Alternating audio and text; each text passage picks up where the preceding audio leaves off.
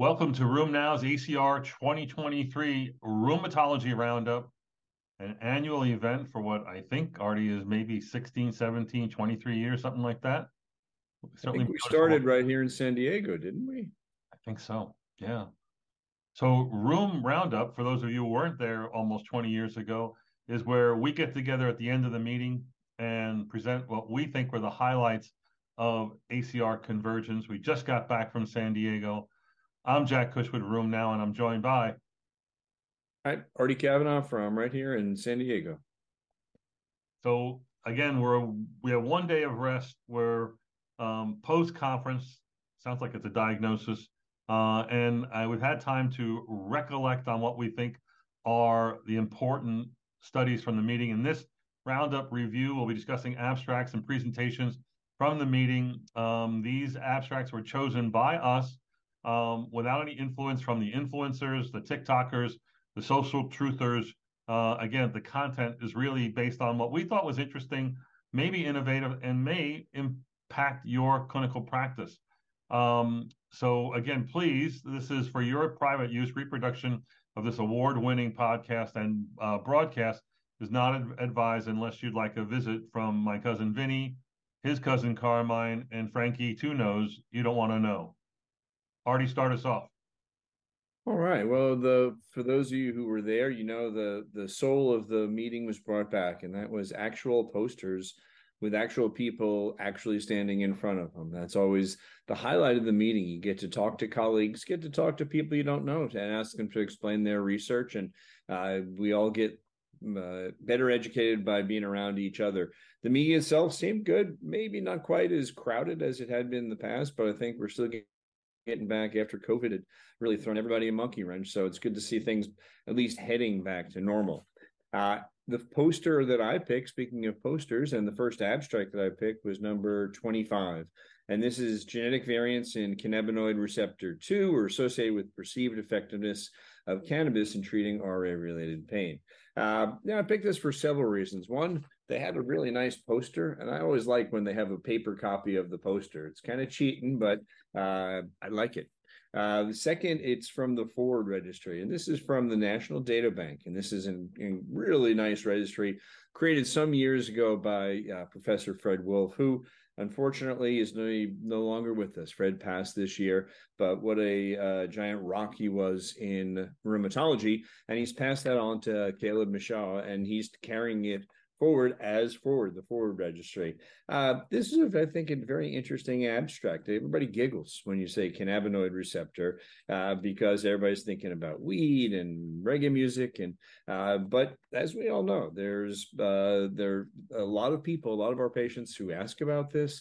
They ask about CBD. They ask about cannabis. We don't know exactly much what to tell them. The studies have been really not very convincing, at least in terms of 100 people treated with cannabis or taking cannabis doesn't seem to be very highly effective for the pain of rheumatoid arthritis. But pain in rheumatoid arthritis is incredibly important. So we are always looking for new ways to understand it and new ways to treat it.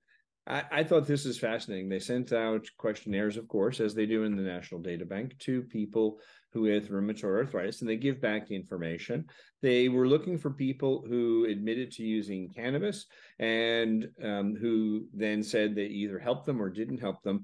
But then they did a genetic analysis focused looking at the single nucleotide polymorphisms in the cannabinoid receptor 2, which is presumably relevant to the mechanism of action of the cannabis. And what they found looking at the different alleles, and they found three SNPs that they assessed further that were associated. And these are in linkage disequilibrium, which means that you don't know which of them may be active or maybe another gene. But interestingly, they found a difference in people who said it was effective, which was 79 of the total, versus those who said it was not effective. Less steroid use in those who said it was effective. More of a history of reported depression, which may have influence on why they used it.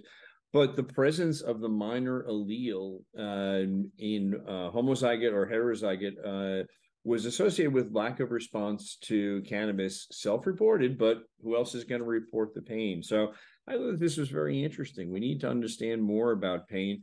These SNPs don't affect the protein for the cannabinoid receptor type 2, so it's not clear what they would do. Maybe they're in linkage disequilibrium with something else, but I thought this was important information and a really nicely done analysis. I think this kind of data is sorely needed. Certainly, like you said, we're in the dark on what to say about the safety and efficacy of these products in managing pain. I like that number that they reported. 59% reported that cannabis was effective. It kind of is like what my patients, in fact, say, and I believe them when they vote with their feet on things like this. But again, I'm lacking sort of real science. But there's been a science on this for a long time. I remember working with Bob Zurier on this a long time ago. A lot of NIH grants on both the effect of cannabinoids and also the receptor in as an immunologic and pain intervention. So I think we need more research like this. I think we need to promote it and not be so negative about it. I think we need to watch the safety of cannabinoid-related therapies in our patients so that we can adequately advise our patients. I always joke that I'm worried when my best advice comes from some guy named Paco behind a counter at a dispensary, and I think we can do better than that. Well, Paco knows. Used to be Father Knows Best, but yeah, now it's Paco.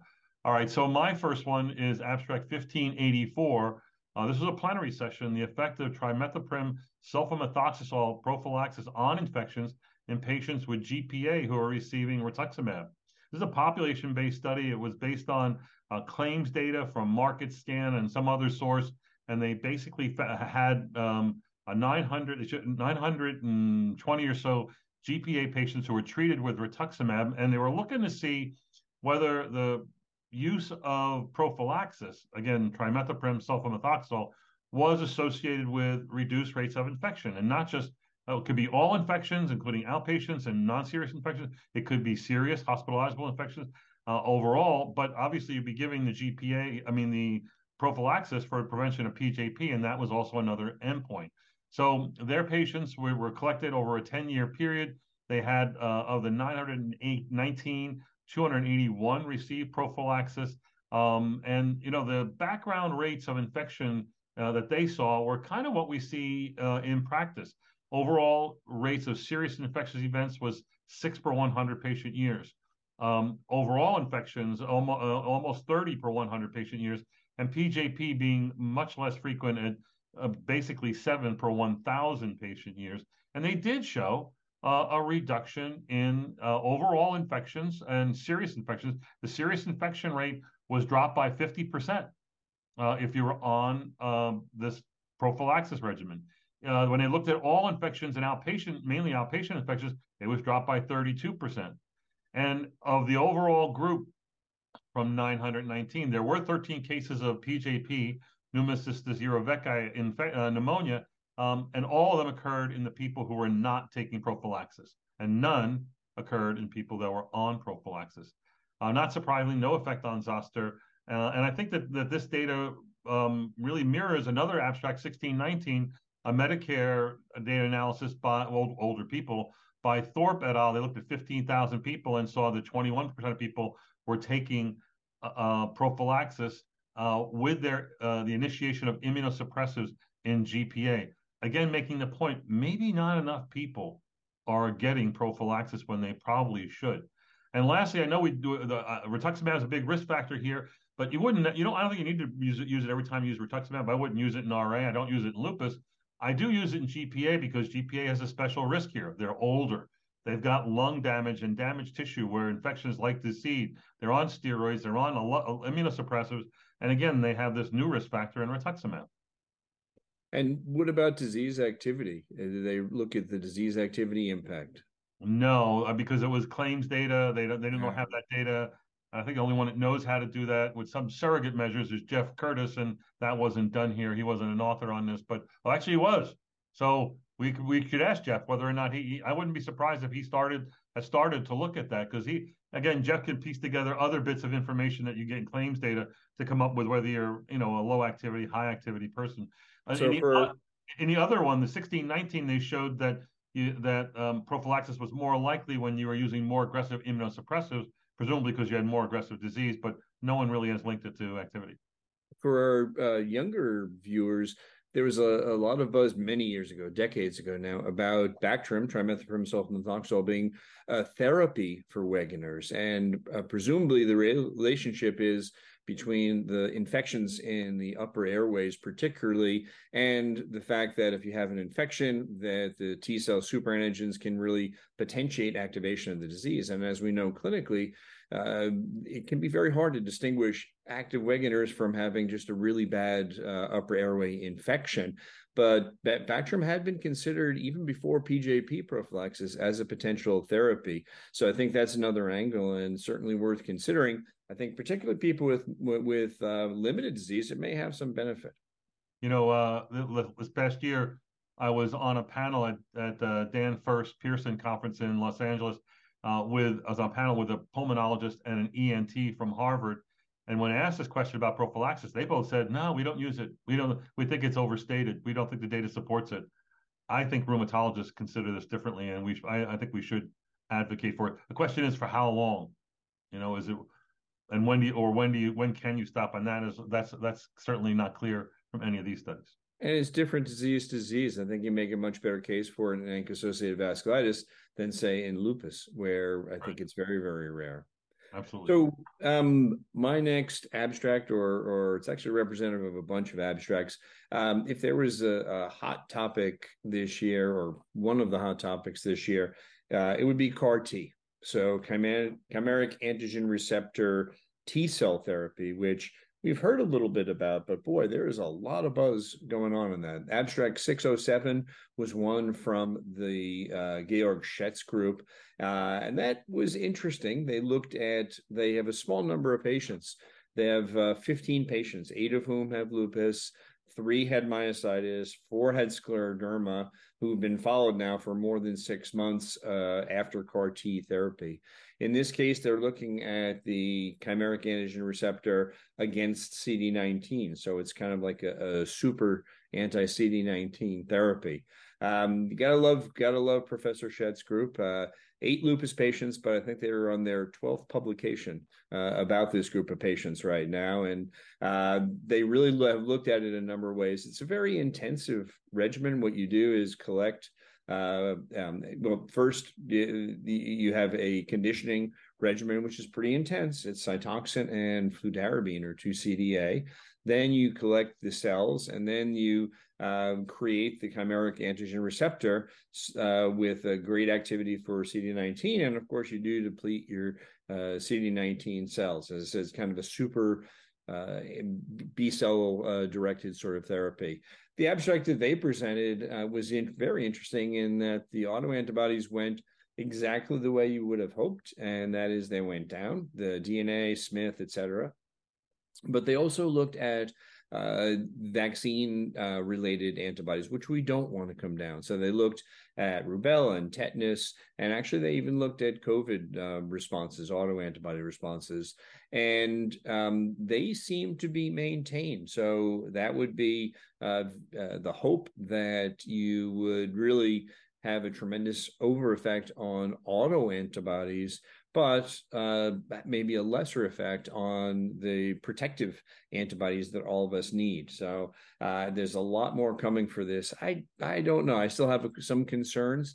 How much effect is the conditioning regimen in and of itself? It's targeting CD19. We have a lot of other ways to target CD19 now. So this is very intensive and therefore is going to be expensive, but it's pretty exciting. A lot of people fired up about this.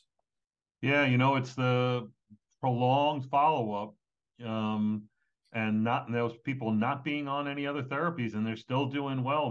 Those SLEDIs of 12, 14, 20 are still 0, even though, and they're not taking immunosuppressants and steroids anymore, and that's amazing. But the fact is that these are 16 pretty famous patients in Dr. Schett's clinic, and they should be famous for what they've done in volunteering their time and their cells and the study here.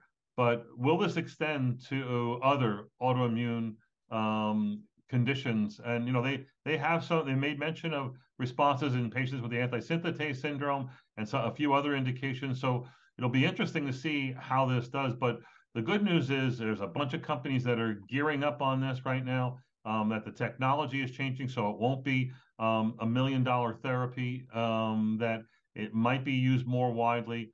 And I just want, but I always want to harken back to where this stands in cancer, where it's not a, you know, a slam dunk in cancer. There's a lot of toxicity issues and failure issues in cancer. And will we enjoy better success in rheumatology than they have in oncology? I think we have to go into this with an open eye and a great deal of hope, and hopefully a whole lot of science. Yeah, and I think all of us know that the risk-benefit ratio really different in oncology, and also the targeting. You have, I think in oncology, they've used it for a number of different targets, and you can, I think, make it more of a case for a direct, like, let's get rid of all of these bad cells and have a less of an impact off target. But as you said, you got to, I think people are excited. You got to go in with open eyes and really, you know, let's see where the data take us on this. Yeah. All right. My next one is the SMART study, another plenary session, abstract 1583, presented by Dr. Dhir, D-H-I-R. And this was a study that really impacts practice. And it's a study of split-dose oral methotrexate versus single-dose methotrexate given weekly to RA patients. And in this study, 253 patients, an open-label, blinded assessor study. Patients were randomized to either split dose, which was everybody got 25 milligrams, and they quickly went from 15 up to 25. But you either got 25 once a week, and everyone's on folate, or 15 in the morning and 10 on the same day once a week as your split dose regimen. Why are we doing this? We certainly know methotrexate at doses greater than 15 milligrams has variable bioavailability and absorption, and you really can't even predict it, such that it probably is smart that once you get to 15 milligrams that you change to parenteral to guarantee absorption. But studies done over 10 years ago showed that you can, instead of going to parenteral, you can go to split dose oral. As long as you're taking less than 6 tablets, 2.5 milligram tablets a week, you're going to get pretty much 90% absorption of that. So when I get to 15 milligrams, I'm going now, I'm splitting. Instead of 6 once a week, it's going to be 3 twice a day, once a week. And that's what they're doing here. Everybody's on 25 milligrams for 16 weeks. In the protocol, if you weren't doing better and you had a DAS greater than 3.2, you could add on sulfasalazine or hydroxychloroquine. The primary endpoint of the study was at 6 months or 24 weeks, where they were looking at a EULAR good response. The problem was that last 8 weeks between 16 and 24 was muddied up by, you know, 35 to 55% addition of other DMARDs. So it's hard to tell, and it was no difference. But if you looked at the 16 weeks where they're just on methotrexate, split dose or single dose, clear-cut big differences. The split dose oral had significantly better ACR 20s, 76 versus 52, and ACR 70, ACR 50s, 56 versus 35, and DAS remissions, and EULAR goods. And also the split dose people were less likely to add on more therapy, only 35% compared to the single dose where 55% needed additional therapy. Again, the regimen was well tolerated. There were numerically more episodes of nausea, GI symptoms, and CNS symptoms. It wasn't major. It wasn't statistically significant. And there was more transaminitis. And not surprising, if you give more effective delivery of the drug, you're likely to have more side effects going forward. So this is a practical reminder that we should be using split dose oral or going to parenteral. I was talking to one of our faculty over the meeting. They said he goes to parenteral on every day to avoid any confusion. He finds sometimes going to that Q12, Q8 on one day, only once a week, that there's a problem. And there's always that certain person who seems to be taking it twice a day, every day of the week. And you almost have a conniption over that. But so this is the way to go. I think it's a good reminder study. Yeah, one of the great things about the ACR, you get people from all over the world, and you can do a study. I think some people are very intimidated to think about conducting a clinical trial, but these were investigators from India. asked a very focused question, and I think got an answer that's not necessarily surprising. We expected that based on other data, but it's very nice to have very important clinical information, and very humble investigator who, during the presentation, admitted they picked the wrong endpoint. They should have picked 16 weeks because the effect does get muddied. Ethically, you have to jump in when people are not doing well at 16 weeks. You can't let them keep going on longer. So he said we picked the wrong endpoint for that. But very nicely done study. Again, for our younger viewers, the history was that in the 70s, methotrexate, which had been discovered in the 50s and 60s, wasn't used in rheumatoid arthritis, but it was used in dermatology for psoriasis. And they found out in the 70s that one pill a day was more toxic than 7 pills on one day. So that got the once a week regimen. If you ever see 3 times a week, what that was Q12 times 3. So Sunday morning, Sunday evening, Monday morning. The dermatologist picked that really without data, but that was thought to be a good idea because that's the turnover time of the hyperproliferative keratinocyte. So that's where the wacky regimen, the Q12, and then we said, well, once a week is simple, let's do that. But as this data show that you can do better in terms of getting more drug with the same dosing by doing this spread. So. Yeah, it's funny how we've come back around to how we began. This was the beginning of our fellowship back in the 80s when we were talking about once a week versus that 3 doses Q12. So it's kind of funny that we're almost back to that, but it's got a rationale. Why not do it? Yeah. The next poster was also a poster. It's Late Breaker 07, L07. And this was the Arctic Rewind study. And as I said, I think the poster hall is the soul of the meeting, walking around, talking to somebody, presenting their data. There's no substitute. And this was Dr. Kurt from the Scandinavia. And we asked her about the name because there's several studies called Arctic Rewind. And she said, well, they were applying for a grant and they thought it had a better chance of success if they had 2 separate studies, which they did. So there's Arctic Rewind with conventional synthetic DMARDs, and there's Arctic Rewind with TNF inhibitor.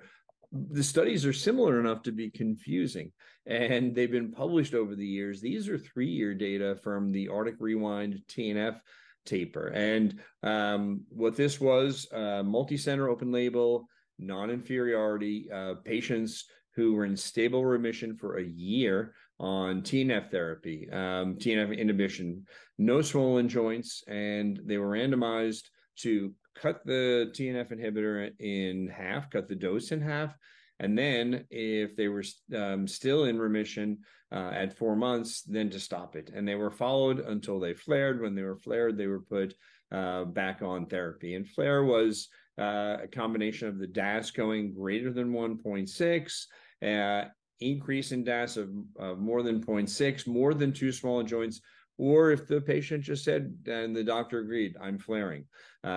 So not the giant study, but a very clean data, 99 patients randomized, 92 went forward into the study. And what they showed is that it was much better to stay on the TNF inhibitor in terms of disease control. So flare-free survival was more than 80% in the patients who stayed on their TNF inhibitor, compared to about 25% in those who tapered and then stopped, mostly stopped because this is now in 36 months.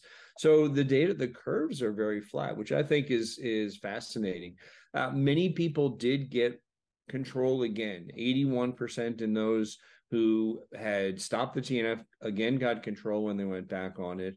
Interestingly, there were people, of course, who stayed on the treatment and did flare, maybe not quite 20% of them. And 67% of them also got control getting back on the therapy, but it's the therapy that they were already on, showing the inherent variability in the disease.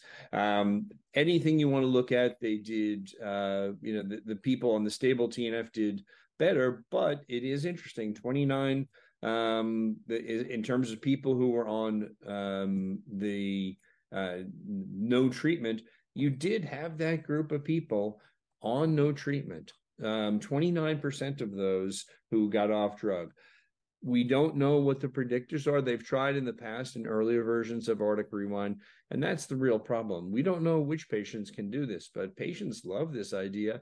Why do I need to be on therapy? They are doing the analysis now to see if there are predictors, and maybe given the fact that it's 3 years now and the curves are really flat, so it looks like it's very stable, we will be able to provide good data about who is it that should possibly consider, or maybe more importantly, who should not consider this, because bad things are going to happen, like X-ray progression, which we saw in an earlier analysis of the same study. So I'm very against any withdrawal therapy on disease. I spend most of my life trying to control with multiple drugs. I think it's harder with less drugs, meaning monotherapy. I think it's impossible by going off. But as Artie has pointed out, patients are going to want to do this. Municipalities and governments are going to want to do this due to the cost of the drugs. Are you a physician that wants to do this? And I think this is the equation you have to deal with.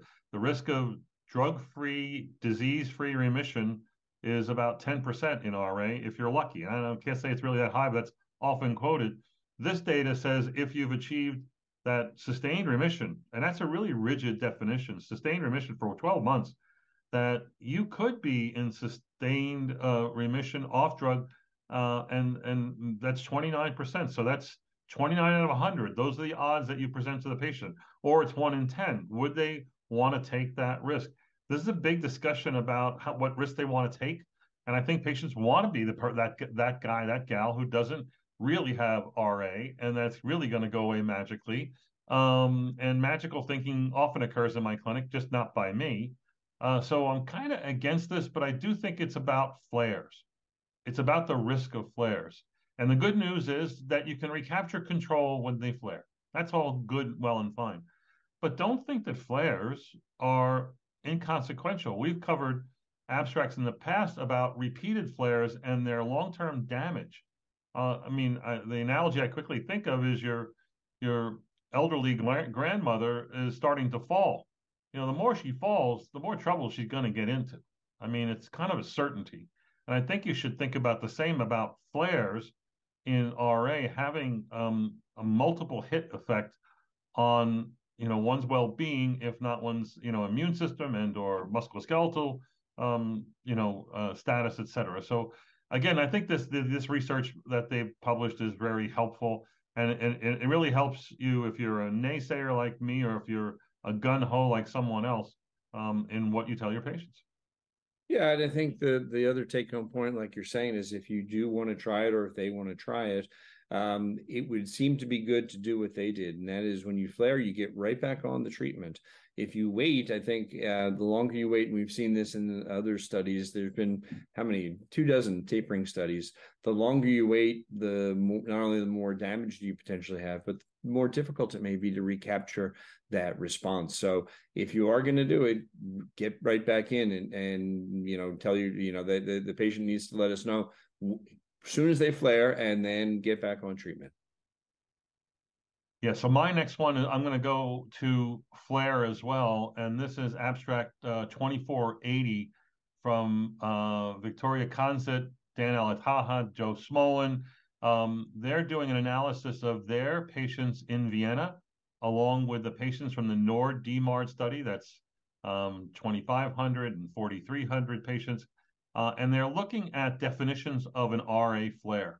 So we do clinical trials, and you may have seen studies where they talk about flares, and it's usually like a flare was when someone had an increase in TJC and SJC by 2 or more, or a flare was an increase in -28 by greater than 1.2. And those are often entry criteria, and they're kind of soft, and we don't know what it means. So what they did was they took the patients 80% of patients in the NORD-DMARD trial, and asked them the question, how is your disease today? Much worse, unchanged, better, much better. And if you had a 2-category change in the wrong direction, that was a flare. And then they backworked their definitions to say that the cut points for a flare is going to be an SDI, a Simplified Disease Activity Score Index of 4.7, or a CDI, a Clinical Disease Activity Index of 4.5. And this is pretty dry, shows some spider graphs and whatnot. But I think this is gigantic because I want to see studies about flares. Because what is your intervention? First off, what is your definition of flare? To me, it's an angry phone call from a patient who's got a complaint, and then they all get classified as flares. What is your 100% response to all flares? Steroids, injectable, oral, dose packs. It doesn't really, this is not science, and this is sort of bad management. So if we can define flares, then we can study flares, and we can develop treatment protocols that are maybe comparable, if not better and safer than using steroids. Yeah, I think I agree. Super important and very nice to have these data and just have a number. And as you watch the CDI scores over time, you can say, oh, I better pay attention to this one because this could be consistent with the flare. It happened at the posters, at his poster, saw Professor Ted Pincus, and he loves these kind of things because it's listening to the patient. It really is the patient who determines it, and that's who we should be listening to for that. But we also, need to be cautious because there's, and we've seen there's dozens of abstracts on non-inflammatory pain that, and in fact, that was the poster that I saw that Fred was talking about, that you can be fooled, of course, with saying that someone is in moderate or even high disease activity with no swollen joints. And of course, that's driven presumably by pain. So it's a balance. And but I think having the CDI number from this is really very useful to be able to say, now we have something to say as a flare. It's not perfect, but it gives us something to aim at. Absolutely. So your next one. My next one, I'm going to go with 2548, and this is uveitis rates in patients with AxSpA treated with bimekizumab.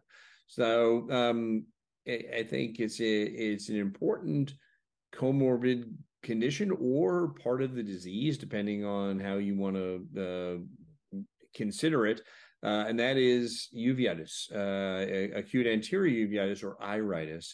We worry about this a lot in PSA. We worry about this a lot in ankylosing spondylitis because it can be very important and it can often drive treatment decisions. So how do we look at this? The problem with acute anterior uveitis is it's very heterogeneous. Many people don't ever get it. Some people get it, and you treat them with steroid eye drops, and it goes away and stays away for years. Other people, it's severe and recurrent, and you end up treating them either with injectable, or you want to pick a biologic agent that has the demonstrated ability to be helpful in that regard. We don't have a lot of studies, therefore. There have been observational studies of the TNF inhibitors, which do suggest that particularly the monoclonal antibodies in patients with psoriatic arthritis and ankylosing spondylitis, the TNF inhibitor monoclonal antibodies seem to decrease the numbers of flares of uveitis. It's not a controlled study. The only controlled study was in case of adalimumab, the TNF inhibitor, and they didn't study acute anterior uveitis. They studied posterior or panuveitis, which are much easier to study because people can become dependent on oral steroids and they need treatment, and you can do a study. Acute anterior uveitis is very hard. You'd have to do a lot of people over the years. So you get information somewhat indirectly, and this looks at bimekizumab, which is, of course, IL-17 targeted, and it's constructed to block both IL-17A and IL-17F, and it's being brought along for skin psoriasis, where it's also being looked at in psoriatic arthritis and ankylosing spondylitis. This was a pooled analysis from their studies in axial spondyloarthritis, the Be Mobile, Be Agile, Be Moving studies. And what they looked at is that when they pooled the patients and just looked at the recurrence or the occurrence, I should say, of uveitis, that it did seem that it was less among all patients who received bimekizumab therapy. In the this is from the pooled phase 3 studies. In the if they looked at patients who reported a history of uveitis, and I always like uveitis. I think it's one of those things you can just ask people. You say, "Do you ever have uveitis?" And if they say, "What's uveitis?" then they didn't have it. It's like asking them if they ever had a kidney stone. They don't forget that they had uveitis. Right. And here, if you ask them if they had uveitis, it's separated out even more. So the uveitis rate, recurrence rate, seemed to be less with active treatment with bimekizumab compared to placebo in these studies. In the pooled phase 2 and 3 studies, they had so little data, and that's a risk, is you don't have enough events, you can't really see much of anything. So it's kind of suggestive of that. But these are the only data that we have that are positive for anything other than a TNF inhibitor, other than there's some data for methotrexate, some data for mycophenolate as well. But I think on that base that these are important. And I think this is supported by a study with a TNF inhibitor, and that is abstract 524, which very similarly, this one with certolizumab, TNF inhibitor. So we would anticipate that it might be useful. And it does seem to in the same sort of a study. So we can't study these directly. There's just not enough regular occurrence. It's too sporadic, but these are suggestive. And I think this is informative for patients with SPA family of diseases, including psoriatic arthritis and ankylosing spondylitis. Another one that piles onto this is abstract 2550, which was a meta-analysis, I think, of published studies in all the therapies, and really just saying what Artie just said, that it's really strong, or it looks better for the TNF inhibitors. But Artie, this dual inhibitor bimekizumab, this seems to be somewhat different than what's been talked about with the other IL-17s. Where you can probably give it, they just and they'll it's safe. Maybe it's safe to give, but you wonder whether or not it may be a detrimental thing using IL-17. And I'm not sure that that's been very clear until this particular analysis. Yeah, IL-17s, it really harkens back to the TNF days when you had the soluble receptor, which blocked TNF alpha and TNF beta, or lymphotoxin alpha, and the monoclonal antibodies, which were specific for TNF. Are they going to be same? Are they going to be different? Years later, I think there's dose differences, but I think mechanistically they're more similar than they're different. Although, as I said, in uveitis, the data with the TAN receptor are less robust than they are with the monoclonal antibodies, including certolizumab. Is that a dose thing? We know that in skin psoriasis, double the dose of etanercept works better than the typical dose that we use. Now we have the 17s, the two agents we have, and then there are IL-17A inhibitors. Now we have an AF inhibitor, and there's a number coming along that either block A or block both, and we'll have to see. Is it better? And the flip side of better is it as well tolerated? And we really look forward to the studies that address that specifically. Yeah, again, with the new Me Too and Me 3 drugs coming in, it's hard to prove they're better. But if you can find a little edge where they might have a little safety advantage, that might be something interesting going forward. So time will tell. Okay. My next one is going to be, what do I have down? I have down here. I think this. Oh, I missed. I went by this. This one on where it is. Oh my goodness. On PR3 in staining of lupus biopsies. It's abstract 2427 from Celia et al. And includes Michelle Petrie's group. This is a result of the Accelerated Medicines AMP program, where they're investing in high science for better understanding of diseases, and in this study it was an analysis of many different things. But what they found in looking at 13 patients, or 11, something like that. I think it's 11 lupus biopsies. That PR3 staining was impressive and suggested a degranulation of neutrophils that are adding to the damage and histologic findings that are seen in lupus. So in these 11 biopsies, 5 were membranous, and it was 6 or 8 that were proliferative. And the PR3 staining, when they showed the immunohistochemical staining, looked like a really bright night with the stars out. I mean, it was just boom. It really hit you with all this staining. And when they looked at it a little more clearly or closely, they found that A, most of the staining was seen in proliferative GN and not in the membranous patients. And secondly, within the proliferative GN patients, it was mainly from within the glomerulus is where they were getting most of this staining, rather than in the interstitium. They showed that this was correlated with activity and not chronicity. They showed that you could measure PR3 in the urine and that it would correlate with the histology that was being seen. So this study, one, is a new finding, speaks to the pathology and the histology that we see in lupus, maybe affording us a new biomarker we've covered in the past that maybe the future, I think the future has got to be urinary biomarkers in lupus, and stop relying so much on proteinuria and complement levels as our endpoints when they've been shown to be notoriously unreliable. So PR3 can now be added to IL-16 and CD63 and CD206 and a few others as things that could be made commercially available, could tell us better how we're doing in managing lupus nephritis patients. Yeah, that's great, and a big unmet need. As you said, we're looking at the same biomarkers that 30 years ago we didn't like, and now we're still measuring them, C3, C4, and they're not doing it necessarily. And so there's great promise in new biomarkers, and that'd be very helpful to manage patients. It's easy when they flare and they're doing incredibly badly. It's easy when they're absolutely asymptomatic, but in that in between, my gosh, we certainly could use some help looking at objective ways to assess disease activity. Mm-hmm. All right. So my next is abstract 445, tocilizumab biosimilar for the treatment of rheumatoid arthritis.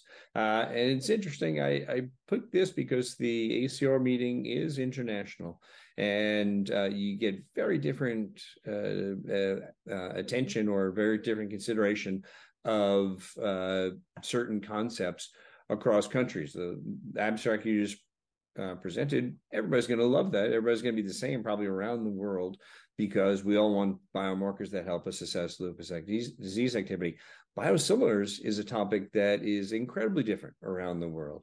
This abstract, if you were looking for it to be exciting, it's absolutely not exciting at all. And that's boring is really good for biosimilar abstracts. You want a boring abstract, which means that your biosimilar has the same pharmacokinetics, pharmacodynamics as the originator, and that it has the same clinical data. And that's what we're seeing here. You can't hardly see the different curves between the originator and the biosimilar, and that's what you would have wanted and would have hoped for. The reason I think it's worth discussing, though, is twofold. One is there's others. There's a biosimilar of ustekinumab that's been approved, and there's a biosimilar that I don't know if it's coming or it's already approved of denosumab. And I guess the question is, when we covered biosimilars originally, it was exciting and the data were boring but important. Now in countries around the world, they've had a dramatic impact on access and cost, which means that has a big impact on the treatment algorithm. You're not going to get anything before a TNF inhibitor if the TNF inhibitor costs 10% of the other biologic. Well, is this entering us into a new era then, when other mechanisms of action will also have that same access promise? And what will that do to our treatment algorithm approaches? We have colleagues that we spoke to from Japan, from UK, from Europe, from South America. The US is unfortunately way behind in terms of the uptake of biosimilars because of the issues that the patients don't get a benefit from it. The PBMs still like the drug is expensive, but these things, it's got to be coming sometime, I think.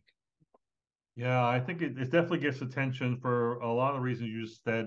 When I looked at, I think 2 months ago in the United States, the FDA has approved 40 biosimilars, and half of those are in rheumatology. So this is getting the attention of rheumatologists, especially with the introduction of 9 new biosimilars for adalimumab in 2023.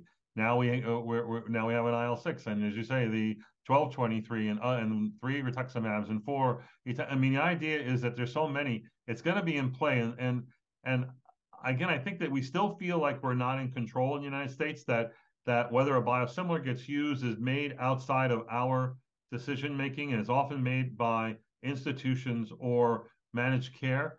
But with a dominance of these numbers that are coming up, this is going to affect the market. And will cheaper biosimilars, that are going to be, instead of $60,000 a year, will be less than $7,000 a year.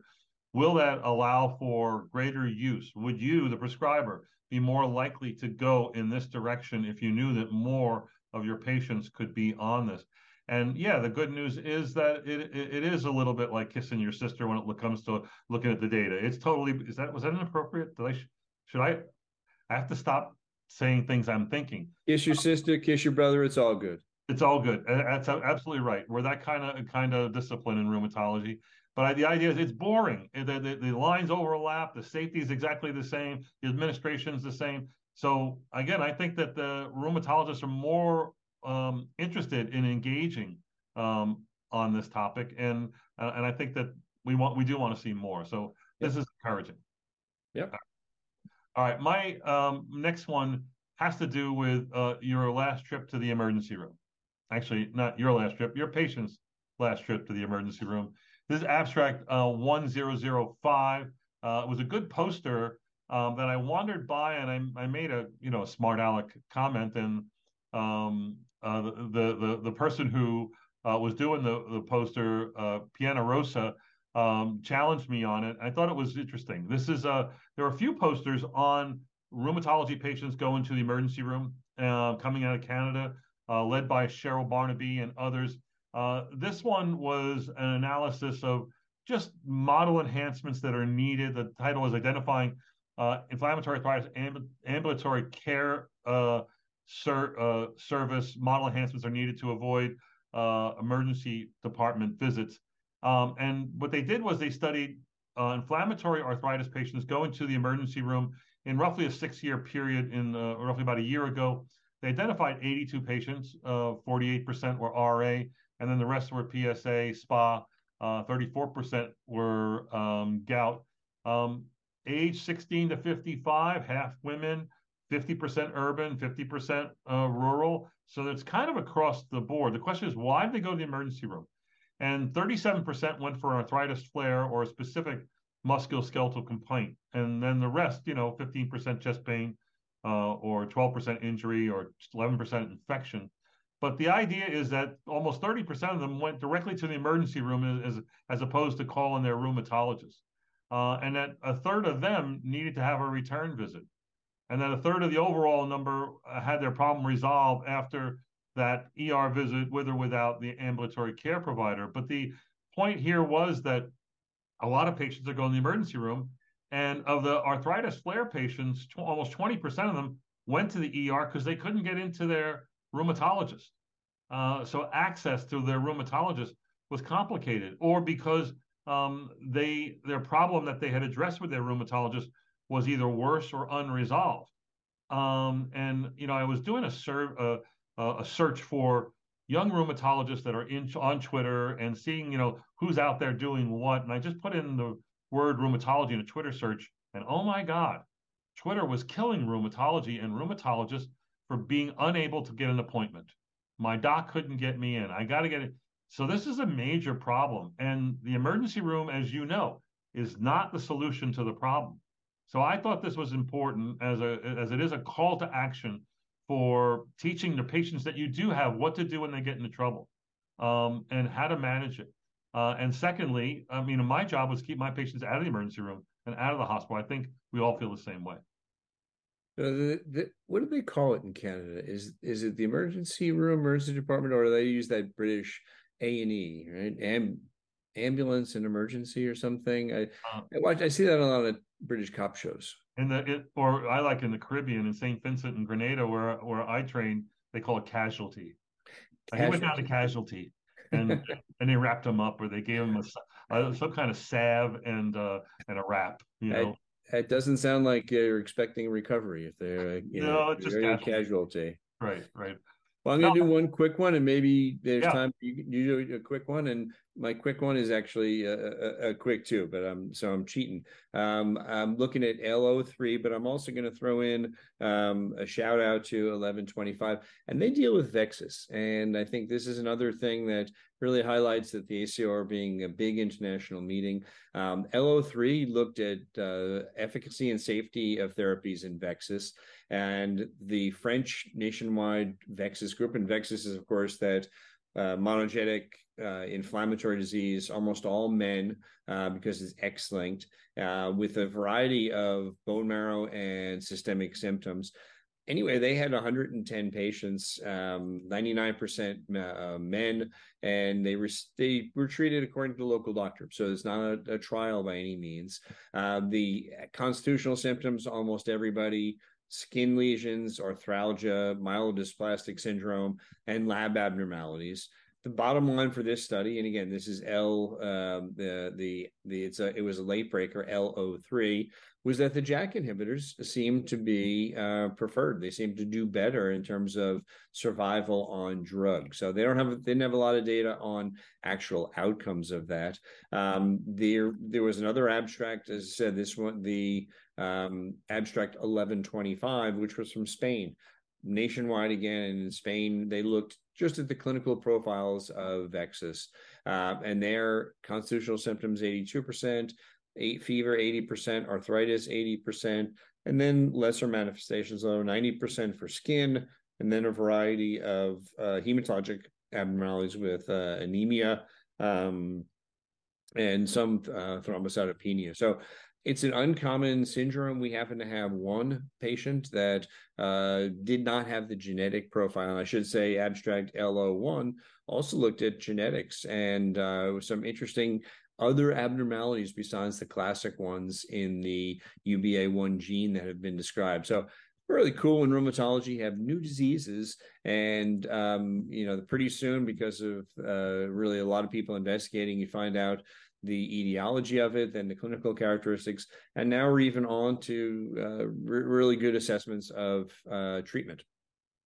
You know, this is a modern day success story. I mean, this was identified, I think, 2 years ago, maybe a little bit more than that. And, you know, Marcy Ferrata at the NIH, along with other investigators around the country, came up with this, and now you see at the meeting, there's a whole bunch of Vexus abstracts, and now it's better characterization, knowing what populations to look in, knowing what the interventions can be.